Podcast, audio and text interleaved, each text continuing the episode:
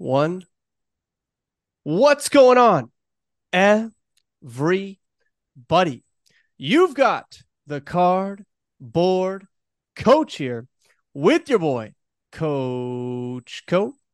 And team, we have an emergency podcast on our hands. And I have here Mr. Bill from Eephus Pitch here to discuss a uh, very I guess something that's happening in the present moment and something that I mean greatly affects our hobby. Bill, thanks for joining us today. Yeah, absolutely. Appreciate appreciate, appreciate the uh, the uh, coming on board and looking forward to this conversation. You know, as someone who regularly discusses uh, pertinent topics, I'm talking about you uh, in an educated manner, who has you know a great deal of knowledge in the sports card space. I was like, you know what, like I think we should have this conversation and uh, really kind of come to some sort of conclusions together. I mean, not to say that you and I have this great pull in the hobby, but you know, perhaps yeah. if we can, if we can formulate our thoughts and um, you know, come come to some sort of conclusions, like maybe we can build from here. You know, maybe maybe yeah. we can uh, learn from this experience. And and for those of you who are tuning in, who are kind of in the dark right now, I mean, I don't know how you're part of the space and don't know, but that's okay. That's what we're here for. Uh, over the weekend, uh, Darren Rovell broke a story on Action Network uh, regarding the. It was a Michael Jordan supposed game used jersey that had sold at auction, I believe, back in June. The jersey sold for twenty six thousand dollars, despite there being reports of it being game used. The reason why it sold for so little was because they were unable to photo match that jersey to a specific game. And again, for those of you who are unaware of what photo matching is, basically someone takes photographs from in, in game or, or broadcast footage and much like a fingerprint is able to identify key components of that jersey or or piece of memorabilia and match it up to a specific uh, event in which the, the, the player or person has worn it. Um, long story short, uh, the jersey was then authenticated by one of the premier authenticators, MeiGray, using two photos that were later found out to be doctored photos submitted by a dead photographers foundation that was created a month after that jersey had been purchased. That's great. And as it looks right now, based on a mountain of evidence, it looks like the friendly neighborhood watchdog card porn was at the middle of all of this in some capacity whether that is was him directly submitting the photos and purchasing the item whether he was working with another individual or individuals or maybe there's multiple individuals behind this card porn account. Uh, it, it seems very clear especially because he has since or they have since deleted all of their social media uh, surrounding sports cards um, you know, along with a handful of other evidence, he was also in the office of MeiGray uh, with the Jordan jersey. He attempted to submit photos to PSA, those exact photos actually allegedly at the national, um, in order for them to authenticate those, and and they denied those. And so, what we're on here today to discuss is, you know, not so much the authentication of that jersey itself, but how we kind of allowed this anonymous entity to come into the space and, and to gain notoriety and to operate freely uh, to the point where I, they almost pulled off one of the biggest scams in, you know, potentially the, the sports and memorabilia industry ever. Yeah. I mean, the, the capacity, the capacity point sort of, you know, Koe is the point. Um, in my, from my point of view, um, who is this person? We we we think it's this Juan Garcia guy who has, I think, an Australian uh, nationality, but has a place in California. But the capacity at which he was operating, I think, is the central question to this entire story. Because as you point out, um, he sort of sits in the middle of a lot of sort of concentric circles that that maintain a lot of influence in the hobby. Um, you know, and and I think there's you know there's a lot of sort of in a interconnected events that have happened the last couple years where he has really been a central figure uh, in all of this and so i think you know peeling back the onion around um, you know is he a lone wolf? Is he working with organized crime? Is he working with, you know, some of these other influencer types at grander conspiracies? I would I would guess, and I think this has been, you know, advanced by some other people. Um, if you're in the fraud the fraud business, the, the first thing that you don't you're going to fraud is not a million dollar Jordan jersey, um, and there is a you know a paper trail, which you know is sort of coming back to like going back to 2021 where the same individual was, you know, counterfeiting Jordan autograph star cards and passing them off with what looks like legitimate, um, you know, Beckett uh, raw card review, uh, uh, you know, items. So it that that to me is is the story and the only story. I mean, I think there are there are aspects around the authentication process that are interesting to know, but I think that anytime you have a market that, as you pointed out, where an, an item that's not photo matched, but it's supposedly game used can be X value and, you know, magically be worth 20 or 30X the value if, if a photograph can be authenticated by one or two different authentication sources, you're just opening the door to fraud. Um, the, the, the, the, the, the sort of like financial gain is so advanced and so quick that it's sort of worth the risk for a certain segment of the population. Well, not to mention you kind of pass the buck once someone else authenticates it, right? Like if you exactly. somehow, some way get some one of these companies with you know the notoriety in the space that are you know people have have widely regarded as as the company to go to once that that buck is passed uh, i mean unless someone catches you uh, in that initial exchange it's very hard to tie you to it. I mean, think about the the Logan Paul, uh, the BBCE wrapped box yeah, of, of right. first edition Pokemon. I mean, how many times did that box change hands? And yes, I mean, I you know the internet sleuths managed to tie it to let's say one specific individual, but uh, we still don't know who that person is, right? Um, and it's changed hands so many times. You have no idea how far along the chain that that thing was was essentially like fraudulently submitted, and then because it was given that that stamp of approval i mean where where who do we go after you know like how, that, that's right where do the rep, rep where, who gets reprimanded here yeah and it's and that's sort of like the original sin of, of some of these markets right is that it does the the, the, the buck does get passed and, and then all of a sudden it, it sort of takes a life of its own and um, you know there's been a lot of people that i think have compared the situation to the art market and i do look there are some kind of parallels that exist but provenance plays a lot bigger role in the art market than it does in the card and memorabilia market. I mean, for one thing, it's it's a market that's existed for thousand plus years. Yeah. Um, you know, for the second reason is because there are you know things. Um, you know, you know, there are government agencies, for an example, and we'll probably get into this, that that have a vested interest in in making sure that market is sort of as clean as it can be. Do yeah. I think that there's fraud that still exists in the art market? Absolutely. But would I buy a Picasso painting today without a direct line of providence that ties it back to the artist or or a gallery that that artist worked with, I I would not, right? And and I think this idea um, that there are these you know thousands of Jordan jerseys or thousands of Kobe jerseys that are just lying in people's basements, waiting to be discovered through two or three photos and create thirty times the value. I, I just I, that's a I think that's there's a very kind of loose foundation around that hypothesis, and and I think there's far too many people that I think have invested a lot of their time and money in in in sort of not exploiting that advantage, but but sort of leaning on that to create provenance in a way that, frankly, I think is is pretty hard to verify. I think that's entirely true when it comes to game used memorabilia, but I think it becomes a lot more difficult when it comes to sports cards because yeah. it, it is somewhat likely that you know a card like a Mickey Mantle, for instance, has been sitting in a basement for sixty plus years on unta- untapped.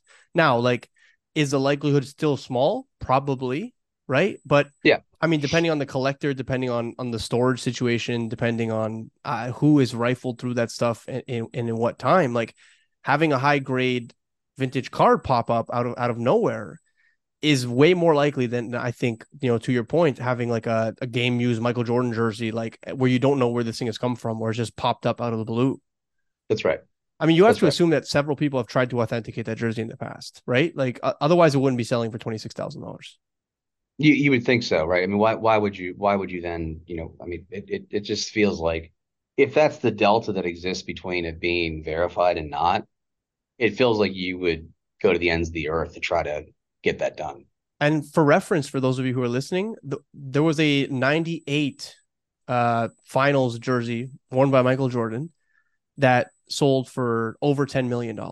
So, you know, the difference between $26,000 and $10 million is a piece of paper, basically, right? Is, is that photo matching. That's so right. that's, that's, that's the fact that, you know, someone hasn't gone to the ends of the earth to photo match this specific thing and is instead saying, like, I'll take the 26K, it should be an indicator. That's right. That's right.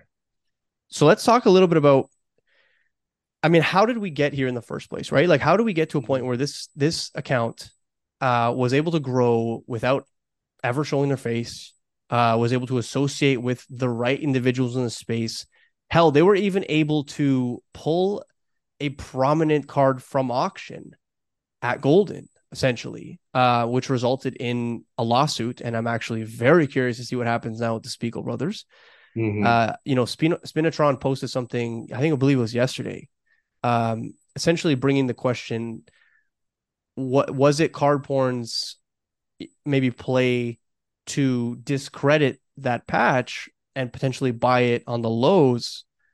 You know maybe they had doctored those original photos in the first place. Maybe they were the ones that submitted those photos to blowout forum um, or fabricated that evidence in this case in order to buy that card on the lows and then potentially resell it when you know magically that, that information had, had disappeared yeah i mean like i think you know the, the sort of origin story of how we got here is, is very interesting to all this i mean i think you know this is an individual that you know hadn't been sort of a, a social a, a social media figure you know for a long time um, from what I understand, he sort of entered the hobby right when it started to really pick up steam. Um, you know, it should be noted that that Juan has other sort of social media assets, including food porn and a few other uh, uh, web uh, social media platforms that have in excess of millions of followers. Um, you know, to tor- sort of translate in, that into an account with a hundred thousand, um, just sort of just given his influence with with you know even something like Instagram isn't a stretch of the imagination, right? And there are obviously ways in which you you can buy followers um, that you know can can super elevate your presence online. I do think that, that that part of what happened here was you know th- there was so much sort of momentum that was happening, and in many cases, like you know, social media was kind of social media was sort of at the front end of a lot of this stuff. And a lot of you know whether it's auction houses or the manufacturers themselves they're sort of playing catch up with where popular culture was heading sort of in that kind of pre-covid and post-covid era. And i think this this individual or individuals um, was well placed to sort of take advantage of that momentum and through their clout right through through their presence you know elevate certain taglines and certain agendas that benefited certain people in the hobby. I think there's just there's no question about that. Um, and I think it's true that for for for each of us, right, and for for a lot of the folks in the in the in the market, um, you know, it was it was a pretty intoxicating thing, right? This person seemed to have, you know, call it elite level access to a lot of these places, uh, an inside track on a lot of things um, that were of top of mind to hobbyists. He obviously he or she obviously had a, a very kind of strong personality and and you know look it's face to say this this person's not a dumb person right? Yeah. um, they're quick-witted um, they were not afraid to sort of be aggressive even if it was misplaced.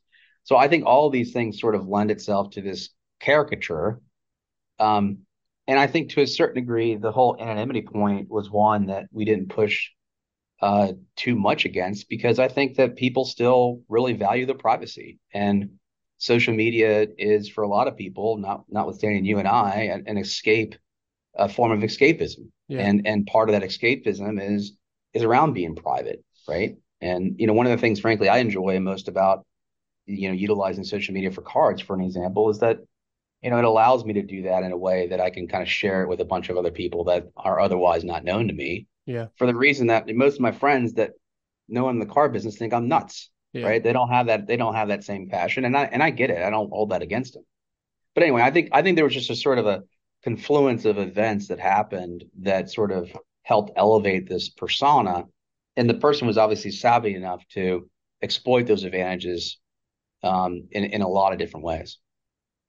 I, I, I would agree with you. I also think that you know you kind of touched on this early in the episode. I think the lack of regulation and the lack of I mean there was no there's no authority figure in the space, right? And so he yeah. kind of self-appointed him like I mean that's you self-appoint uh, the hobby watchdog. He was the the person for the people, you know, he was the person mm-hmm. that if someone had gotten scammed or you know some some collusion had taken place or uh, he was the person that you would either tag or would you know go after an individual like this. Uh, and it was made to seem as though this person was you know had had the hobbies back. And you know you have to start wondering now like was the hobbies lust for some sort of a being to have a little bit more control than than what has like what's currently in place does that have some is that a massive factor I, in, in, in, I, think it's i think it's a really interesting and astute point. I mean I, one of the you know one of the my favorite sayings is uh even if you're an atheist you still worship something. Yeah. Um and i think that's absolutely true. And um you know i think that you know his his sort of presence i think really spoke to what I think a lot of us have felt for some time, whether you've been in the hobby for 30 years or three months, and that is there's just sort of this specter of crumminess that exists in a lot of the corners of this industry, right? And um, it seems like every other day you're you're reading about some sort of scam. Uh, you know, you know, we can talk about maybe the pack odd stuff that I've covered before. You, you know, it's like this is an industry that that almost fights tooth and nail against transparency in all of its forms. Yeah. You know, it, it sort of exists, uh, it, you know, it, under the uh, veil of, of a lack of transparency. And I, mean, the, I, I think the there's premier, massive problems with that. The premier, sorry to interrupt you, but the, like the premier dra- uh, grading company gives you a grade and, and no explanation whatsoever. That's right.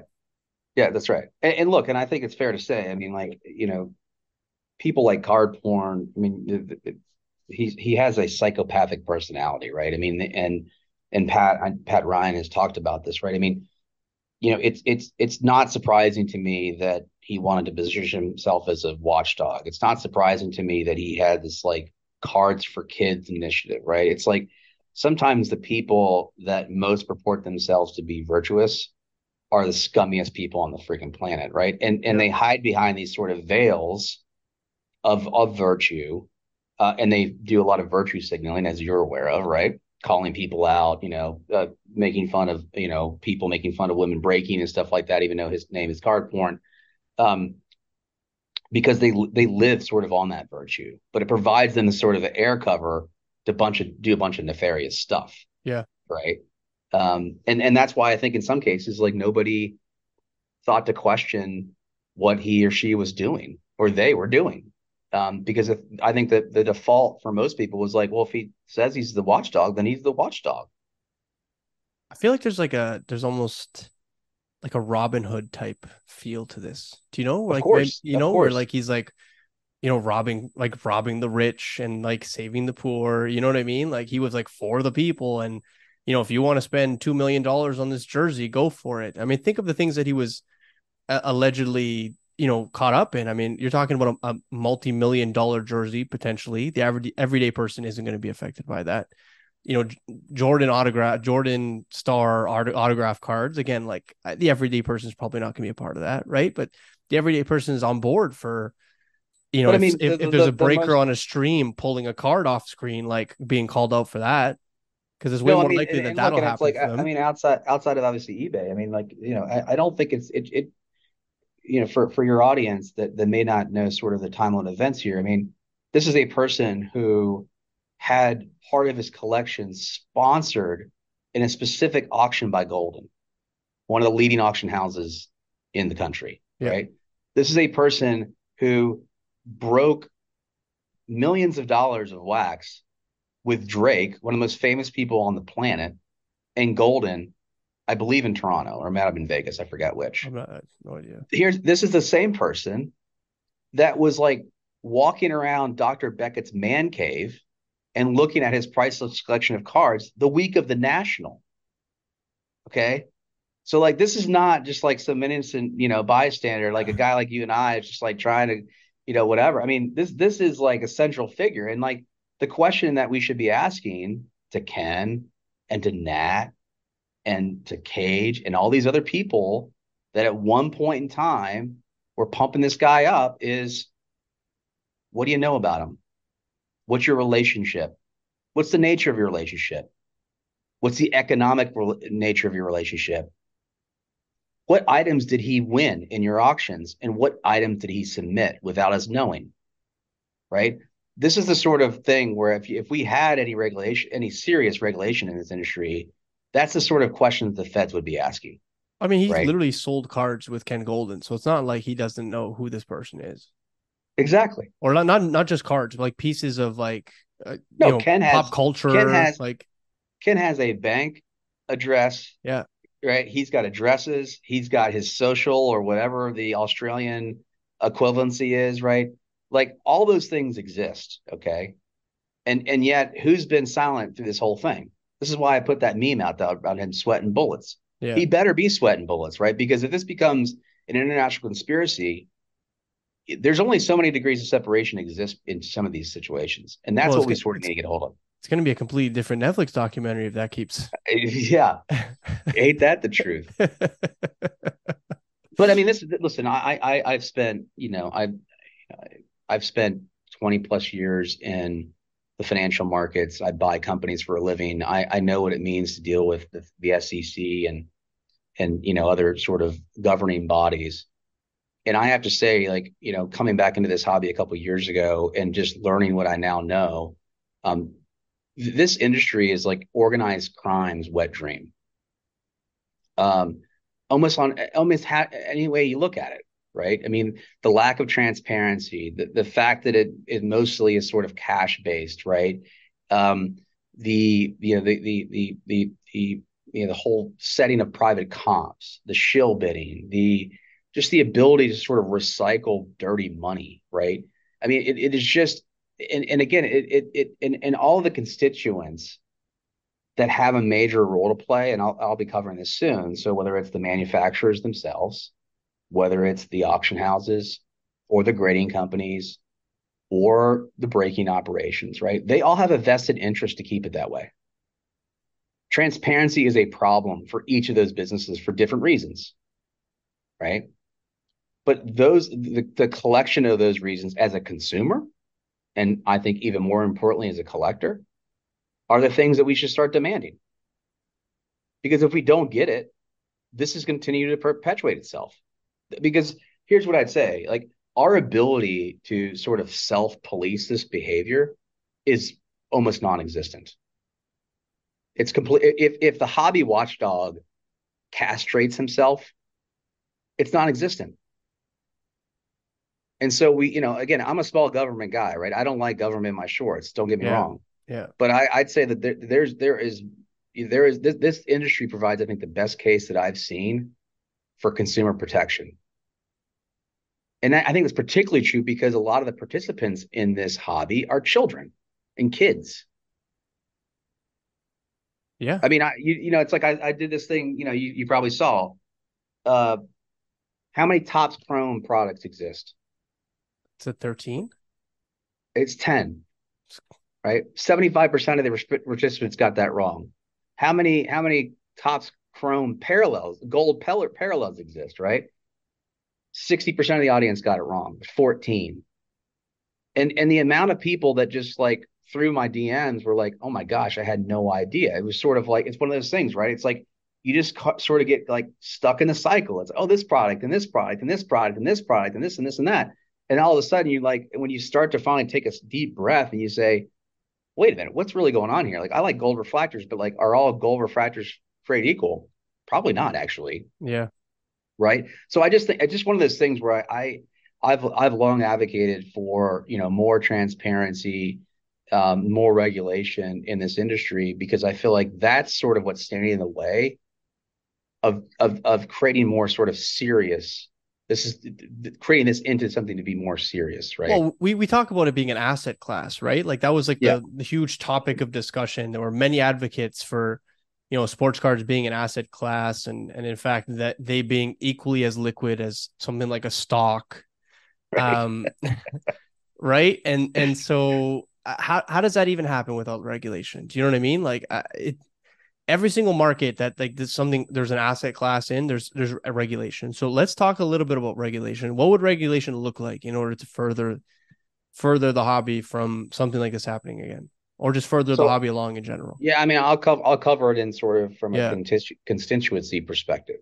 um I, I think what it means for manufacturers is is the following um much more in the way of transparency. I mean, Podcasts is is one part of that equation. Of course, Topps has done that, but but Panini to date has not. Yeah. Um. So that needs to be sort of known. Um. I would argue that they need to take it a step further, and instead of letting sort of trading card database and baseball cardpedia, whatever, they should have an encyclopedia as a reference point for their cards, right? That would include things like print runs, right? Um, and and and look, they they they sit on all this information already, and so they, they should go so far as to sort of rebuild it as as as far back as they can, because yeah. this this is sort of like to me that that's that's information that sort of the hobby should own, okay? Because it's bedrock to everything that we do. But part of like I, have long thought about you know creating a, a, a data and analytics company that instead of like today, which is like hyper focused on price, yep. to have a data analytics company that's hyper focused on information itself, right? The problem is, is that so long as the manufacturers are the gatekeepers of that information, they have a ventures in they may have a vested interest in not allowing you to have that information almost at any price. Yeah. And therefore the whole, you know, the whole specter of trying to do it uh, is moot. Um, but I think for the manufacturers, it's it's about transparency in uh, production and it's about uh, educating consumers on what they're buying. Okay. Um, and then I think there has to be, I think, an overlay of um, sort of quality control. Um, you know, you know, I, I've talked about this before, where um, there's a correlation between uh, print runs and quality control, right? I mean, there's only so much you can do when you get to these nosebleed levels to to control quality in a certain way if yeah. if your objective is to sell more products. But I do think that there's there could be regulation to monitor that a bit where like we had with last year's 2022 Topps Chrome, you know, every parallel in that freaking set is off centered. It's yeah. like it's absurd, right? It, it, it, almost you almost have to flip a coin whether or not you're going to get a, a, centered card. What uh, about in the case of of like redemptions where I mean, you might be buying a product because a popular player is the rookie autograph is in there. Uh, maybe the, the rookie autograph didn't make it into the product in time. Sometimes you're not getting that back. I mean, one one product that comes to mind is uh, the the basketball product that featured Lamelo Ball. I believe it was Prizm 2020, yeah. if I'm not mistaken. You know, Lamelo Ball at the time was a very hype prospect. Uh, all of his rede- all of his autos were redemptions. You know, the price per box you would have to assume is because the yeah. most prominent player had autographs in that box. And theoretically, it, they technically did in the form of redemptions, but uh, many people didn't see those redemptions for two years, right? So, like, how? Yeah, know, I think almost... I think that I think the federal response to that code would be that they would go away. Yeah, I mean, I'd have to look at the consumer law around this, but I think like it's almost misleading. It has to be misleading, right? Like yeah, you're paying I mean, twelve hundred dollars for something that you might never get. Like even yeah, if you I mean, do, the odd chance win it, it's like it's like a next level skill testing question. You know how like at the end of like winning something, you gotta yeah a lot of skill testing questions. Like this is like that times a million. it's just like there, there yeah. There, I, I would imagine there has to be other case law around consumer finance uh, around the delivery of goods that would apply to a situation like that. Um, that would prohibit them from sort of not delivering or or not having sort of the goods in hand like within a time frame at least right yeah. like like instead yeah. of right now it's like until further notice a six month time frame or three month time frame or nine month time frame or something that's you know somewhat reasonable versus there are people yeah. who have outstanding redemptions for 11 years 10 years that's right I think the other thing they, they you know, I think the, and I think technology can can help allow for this. I mean, I think they would have to tighten up a lot of language around the patch space, right? So, you know, um, it, it would just have to be a lot tighter, right? What game was it worn? If it was event, what event was it? You know, I mean, th- these are things. I don't I think, think that's that difficult. It's it. No, it's not. And right? the, the, the, I think as we go through these constituents, the, fact of the matter is, Koe, is like none of this stuff is really that difficult, yeah. right? And and I think there's been a lot of people that have come to me as I've sort of advanced some of this stuff and said they'll, they'll never do it. It's too, and, and the reason is because it's too difficult. And I think, look, look, if the CFSB, like in the United States, the Consumer Finance uh, Protection Bureau, can you know monitor and legislate the U.S. financial system from a consumer related perspective, they can tackle the hobby. Okay, yeah. like this is not that hard. So I think that's the sort of manufacturer point. I think on the auction houses, um, there needs to be a unified registration system for bidding, right? So if you're going to bid on items for pick your dollar amount, five thousand dollars or more, there's a unified registration system that exists where you co have a specific user ID that's tied back to whatever your government user ID is, right? And that is known by other users. Okay. So, so like knowing gold, knowing who's who owes what or who yeah, owns so it's what. Like if, yeah, if, yeah, and, and it's like and that and those and that user ID should be tied to not just the bidders themselves, but the cards in those options. Yeah, I mean, ideally across platforms too, and right? across like, no, that's yeah, that's why it needs to yeah, be. That's why the government needs to run it, right? Because it would be like if you're user A and I'm user B, okay, and you know we've got cards and like let, us say you're selling cards in PWCC and I'm selling cards in Goldin and we're bidding on each other's cards, right? Yeah you and I should have at least one identifier to know that each other is doing that. Yeah. Right. And and there should be an ability to go into a Goldin and search for cards by user ID. Who's selling what cards, right? Is somebody holding like six of a buy 10 parallel that they're all trying to dump yeah. at once? Are they building on their same card? Right. I mean, again, the just some a simple fix like that, which again the auction houses would never go for Ever. unless they're forced to do it. Yeah, solves a, a boatload of the problems that exist in this space. Um, so I think that's on the auction houses. That's one thing, right? I think that would be impossible to legislate at eBay, but I do think in in the auction houses themselves, that next level of security would be important. Um, I, I, I also think you know on the auction houses themselves, I think just better transparency uh, around listings uh, needs to happen, right? I mean, there are many times where I'll go and like the, the the listing itself is so generic as to be laughable, right? Like, and this is where I think. Do you the, think the, it's because they want to make it more searchable? I'm not sure, actually. Okay. I'd, I'd want to know. I, would love to talk to somebody about it. Yeah. But I think this is where like the carry-on effect of having the, the database functionality at the manufacturers allows the auction houses to have a seamless experience for the action Just house. Port that information over. Boom. Yeah. Right. Boom.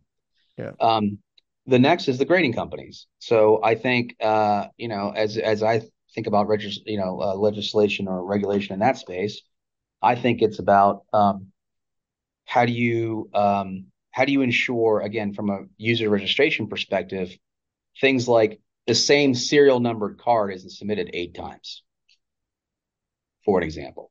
Yeah, I think that they're getting better at that now. Like yeah. I, I've heard. Now I heard this from a secondary source, so I mean I don't know if it's entirely true, but someone had mentioned to me that they attempted to they sent in they I think it was an eight, like it was a card number to five, a number to ten. They cracked the card out. It was a PSA eight. They cracked it out. They resent it in, and PSA sent it back to them in the same with the same serial number the first one had. Mm, so they were good. like, they were like, this is already in the system as this. Here you go. You know, like, and they were kind of like taken back by that. They were like, what the hell?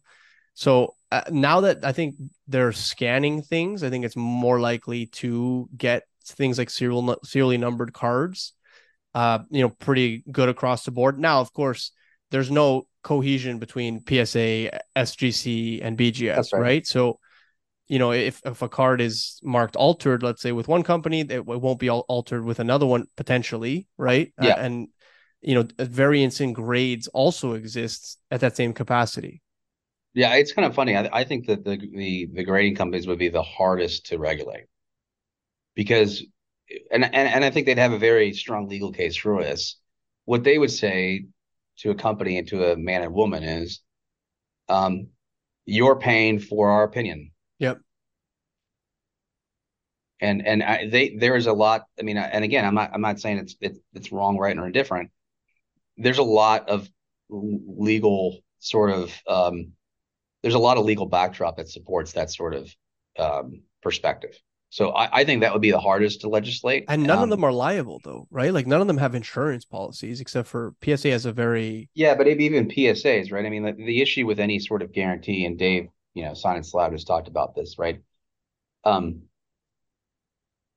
and and I've dealt with this with other sort of guarantee related products. Yeah. Um, the, the the way in which you manage a, a guarantee policy is you make the guarantee experience so arduous and over time so expensive that the, the sort of teeth of the guarantee go away right? Yeah. so imagine for an example um, you know you bought a, a card that um, ended up becoming for some odd reason a known fake. And um, but you're like the sixth per- person to own the card uh, since it was originally slabbed yeah. right? H- how do you it's like reparations. Like how do you how do you how do you like tie that back, right? Who gets what? How is that card made whole, right? I mean, and again, like I, I guess the registry have... is one way of like establishing ownership, right? And I think that's not enough people take advantage of the registry. Uh, yeah, I, I, yeah, I, I think that's one of the you know the least utilized but most important yeah. tools that those guys provide. Yeah. I agree. Yeah, because at least there's a transparency on who owns what, and like once it once I mean I've had it happen to me where I've sell a card and I forget to remove it from my registry and, and I get a notification on my phone saying, Hey, so and so tried to add this to the registry, like and then I just yeah. accept it and I'm like, yeah, no worries, we're good. And so at least you have some sort of transparency in terms of like like ownership there.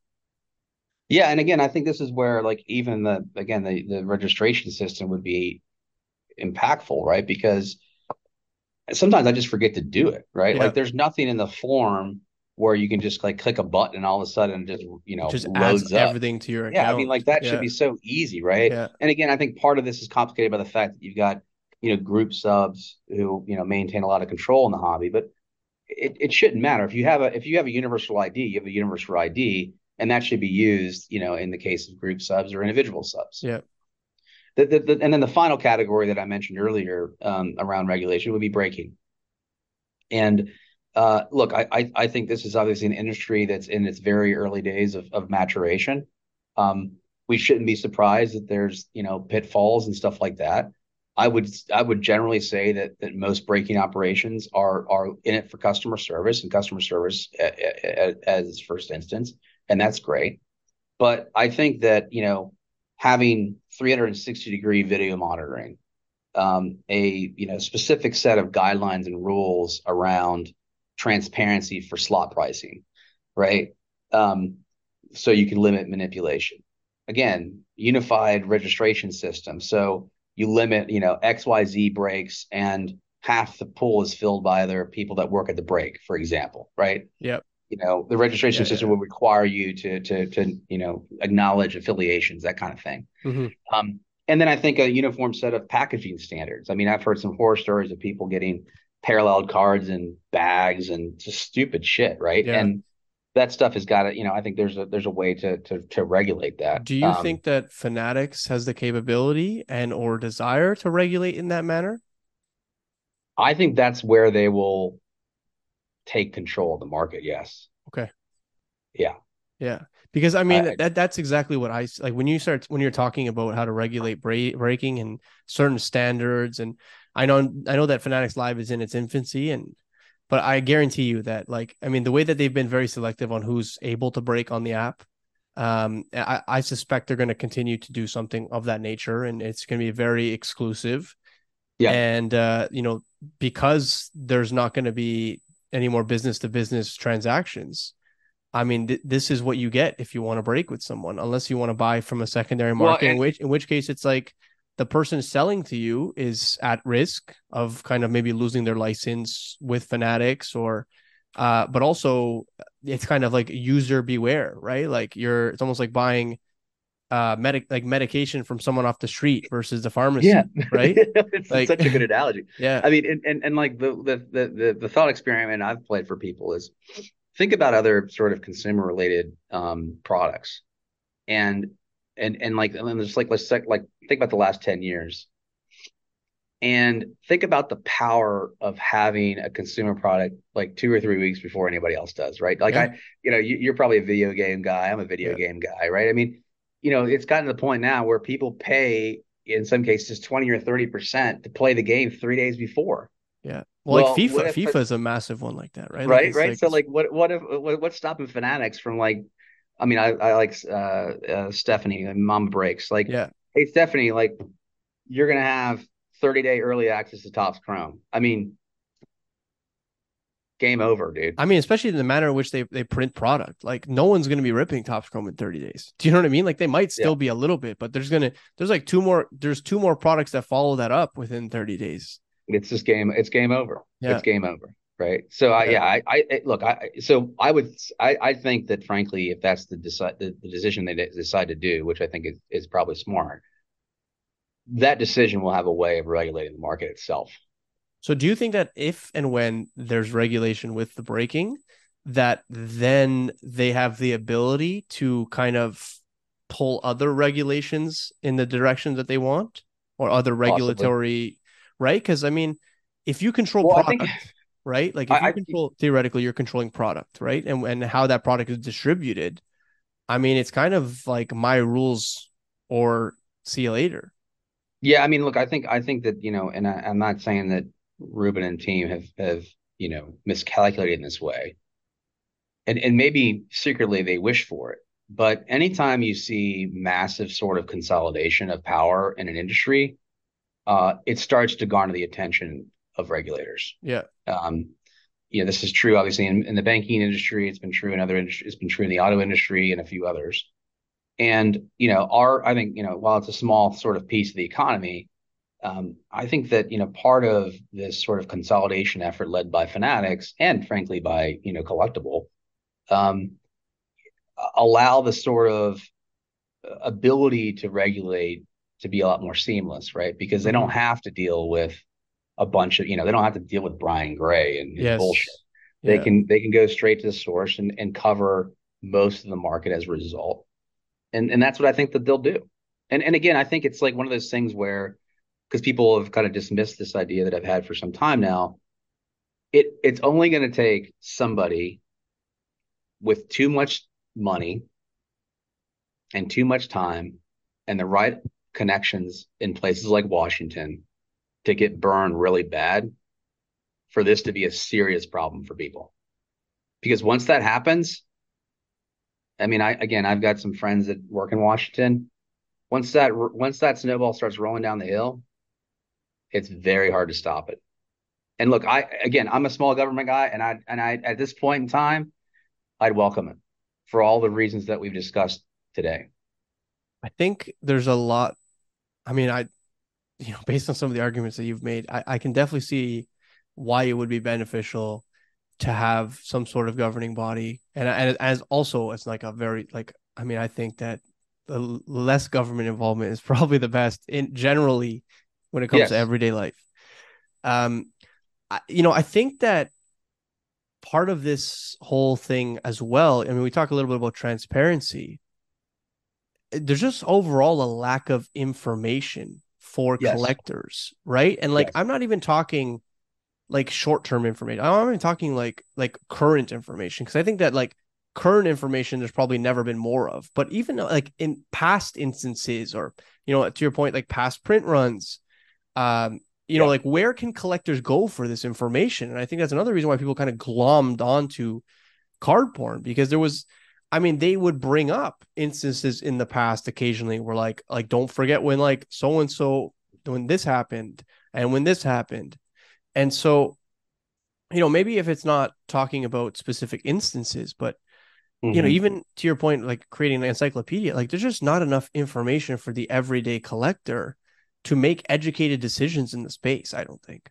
No, I mean it's kind of interesting that you bring this up because I, I had a friend of mine, sort of a an old college buddy who, you know, we just kind of kept up, you know, over the years. Um, he lives now in in Maryland, and um, he called me up randomly like a week ago and was like, "Hey, you know, I I I know that you're sort of into this card thing, and you know, I've got a 12 year old son, and you know, and I, and I'm, but I'm like completely lost. And, you know, I, I was hoping to kind of get like 30 minutes of your time to like talk about it. And I said, okay, well, can you tell me, tell me a little bit about like your experience so far? And he talked about how, you know, his son has what, you know, it was on, you know, whatnot or whatever. What Yeah. is it? Whatnot. Yeah. Yeah. Yeah. yeah. And, you know, and like as a Which is also crazy person- that a 12 year old is like, like just buying like cards at auction and whatnot. but it's yeah super but yeah exactly right it's like Yeah. oh and he's on whatnot and he's you know on these breaks and yada yada yada and he's like and he's like you know i took uh, you know i took that experience and i'm like a giants fan and so i participated in this break for this football product and i got this card and like sort of what do i do with it and i remember i i, I, I again this is it didn't happen that very long ago i mean i, I remember thinking to myself like i need six hours to tell you just like sort of the foundational things that I would have loved to have known three years ago. Yeah. Right. And so if it's, and this guy, you know, this guy's, he's highly educated, right? He's got a lot of disposable income, right? And he is absolutely completely confused as Just to what lost. to do. Yeah. Just completely lost. Right. And, and again, like, is a sort of person that will likely just spend money to spend money and then you know come up for air six months from now and be like what the hell did i just do right and in the process his son's addicted to what whatnot freaking breaks you know what i'm saying Yeah. so it's just it's one of those things where you you know it, it i remember this guy's name is brian i remember telling brian like brian just like do me a favor call me you know at this date when i have more time because like i really want you to enjoy this but you're not if you stay on this path. I mean, one of the things that I said coming out of the national is um, collecting is fun. The hobby makes it hard. Yeah. And that's so true, right? It's so freaking much harder than it needs to be. And so much of that, I think, is is is the lack of investment that's been made by any one of these companies that we've talked about in the sort of foundational aspects of knowledge in the industry. If you can solve that problem, I mean, like, how much would you pay a month to have at your fingertips like an encyclopedia of, I- of cards? I don't know, man. A lot more than people are paying for for a card ladder, to be honest. Like, I mean, Yeah. I think that's way more important than than prices themselves because then you can make your own educated. Like, is this Exactly. rare or not? Do you know what I mean? Like, is this rare or not? Uh, you know, maybe maybe you have like number of sales or so, some some feature like that. I don't know, but at the very least, you just have like information. Like, I remember I was trying to figure out what the first year of Topps atomic refractors were, and uh, I I asked Adam and I was like, I, I must have dug online for, I mean, 20, 30 minutes. And like, I know which sites are credible. Do you know, like Yeah. when it comes to like sports cards, right? And even me, I was like, okay, like where is this information, right? And uh, and I was just like, this is, I can't imagine. First of all, the average person even knowing what an atomic refractor is, right? Like, like Zero chance. no Zero. chance, right? Like sparkly refractor or something of that nature. I mean, occasionally they're labeled, but I don't think they are these days. Um, it's just I think it just says refractor, right? And then you would have to look at the pack odds, at least when it comes to Topps products, and figure out exactly what what what that refractor was. Uh, but in many cases, there's a lot of people that have no idea what like a no huddle is, or what's the difference between a, a first off the line box and a and a hobby box. What's the difference between a mega box and a retail box, right? Like there's there's so many things that I just think the average person who might want to get into the space or maybe does participate in the space, you know, we just assume should know. Yes. they have no access to that information whatsoever unless they've been in the hobby for a considerable amount of time. In which case, we're not doing a very good job of of acclimating either new members or potential new members into the space. Hundred percent. I mean, I, again, I, I think I think it's you know it's it's the it's the part of the hobby that needs the most investment and it has the least of it. That's what's so paradoxical, right? And then and I, I'm going to talk to somebody about this topic and you know in in a future live or something. But um, I mean, there's like there's a couple sort of like cultural and societal reasons why like this is such a problem, right? And believe it or not, it ties back to something like fundamental, like the father son relationship to the hobby. yeah. Right. And and and again, I'm not trying to grandstand or get political, but Yeah. if you see, you know, as as the sort of hot as, as the family breaks down, so does the hobby, right? Because that link that exists between father and son, their collecting experience, how they enrich their their son or their daughter with that experience, right? Once that link is broken, it's really really hard to get it back, right? And and, and unless you have something that sort of fuses it back together, which I would argue is is this sort of knowledge repository. Yeah. It ain't gonna happen, man. You know, and we're gonna wake up 10 years from now and people are gonna be like, people were trying to buy, you know, pick your product, XYZ poo poo refractor. Like, what are people thinking? You know, I mean, that's that's the sort of if you could predict the future, I think that's the sort of future that's going to come if, if this isn't solved. And that's what makes this hobby so susceptible to to fraudulent activities and and like extreme swings in price. Like because it, because of a lack of knowledge, I think it's just so easy for you know someone to to simplify information for the everyday person, and all of a sudden because it's simplified, people are like, I understand this. Give me one. Do you know? Like it's yeah. like it's yeah. so because it's been oversimplified and nothing in the space is and explained, you know, properly. It's like, oh, I get it. Boom. Like I remember I made I made the video about the Ja Morant parallel. And yeah. uh, I don't own any of them. I don't know anyone that does. Like, if you do, congratulations, whatever. I don't care. But yeah. I just found it interesting that there was so many people on this card, right? But just sharing that card, despite the Menendez brother having, I mean, there we we know about the ninety uh, hoops yeah. Menendez brothers card, yeah, uh, and I'm sure it had its day in the sun as well. But it's like if people don't know that that Menendez brother card exists and that what that price point is, and I would say like you know I we don't know what the final print runs are for 90s hoops and you know 2019 basketball chronicles, right. but I, I would assume it. I mean, it's the same level of mass production, I think, right? Yeah. yeah. So generally speaking, I can't say that either of those is, is rarer than the other, but because people were pointed in the direction of one, everyone was like, "Oh my god, I need this card." And I'm like, "No, no, no, just wait." Like, I, all I did was show you this this new piece of information about the card. I didn't necessarily say buy it. I also said, you know, just like just be aware that there are other cards like this exist.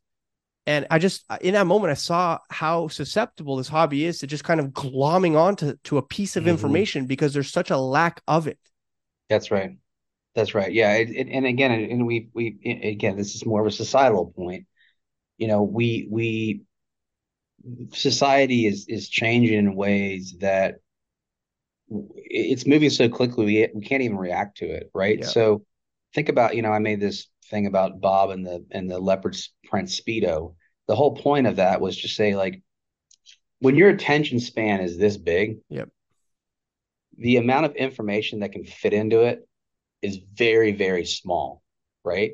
And your ability to just to focus take a step back and just understand what's happening around you is almost zero, right? And and so much of I think what draw what's been driving sort of hobby participation is that phenomenon, right? That's fueled by the ways in which these algorithms work and the way that social media is is is programmed.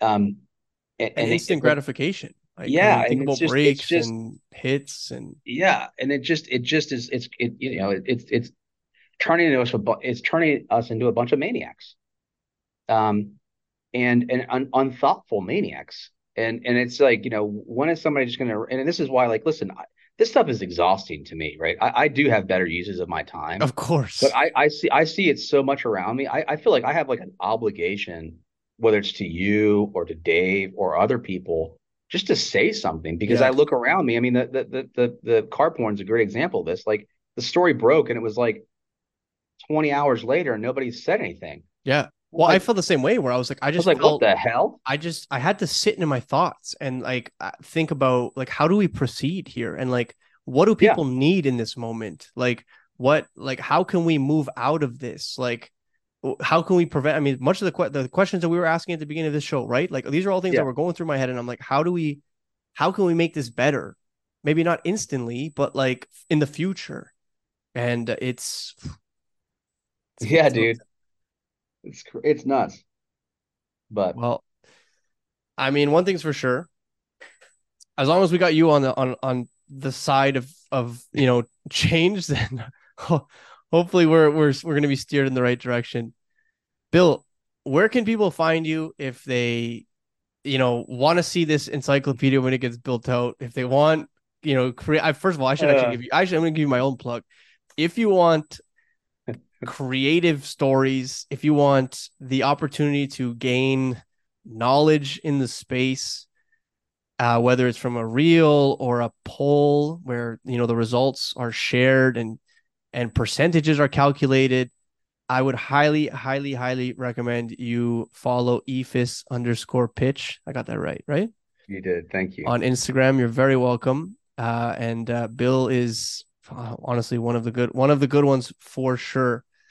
Um, Thanks, Koe. I appreciate you saying that. got you, man. Of course. Yeah, look, it's it's it was it's been great to to be on here. I'm glad we this is just the sort of topic that I think you and I can sink our teeth into and and look, I think there'll be obviously a lot of talking heads around this subject. Um, but I hope that people sort of pay attention to a lot of what we talked about here, which is, you know, sort of don't get distracted by the the fringe elements of this conspiracy. Um, demand answers to the central problem that exists within it. Uh, and that is who is who is this person? Who are they involved with? And what else do we need to know? That that to me, because I think if you can kind of unravel that, uh, we can maybe get this this kind of hobby back on track. Um, if not, then I think it'll just continue to repeat itself, and that's unfortunate. I mean, it seems like it's like it's cyclical, right? Like it just seems like this Yeah. something of this magnitude happens every 10 years, 15 years. It's different actors, but same stuff roughly, Yeah. you know? It is. It is. So no, I couldn't agree more. Bill, thanks again for joining today. Team, I hope you enjoyed this week's episode. Like I said, you have to go follow us, follow Eephus Pitch. And uh, for now, Coach Koe and uh, Bill are out of here. Peace. Take care. See you.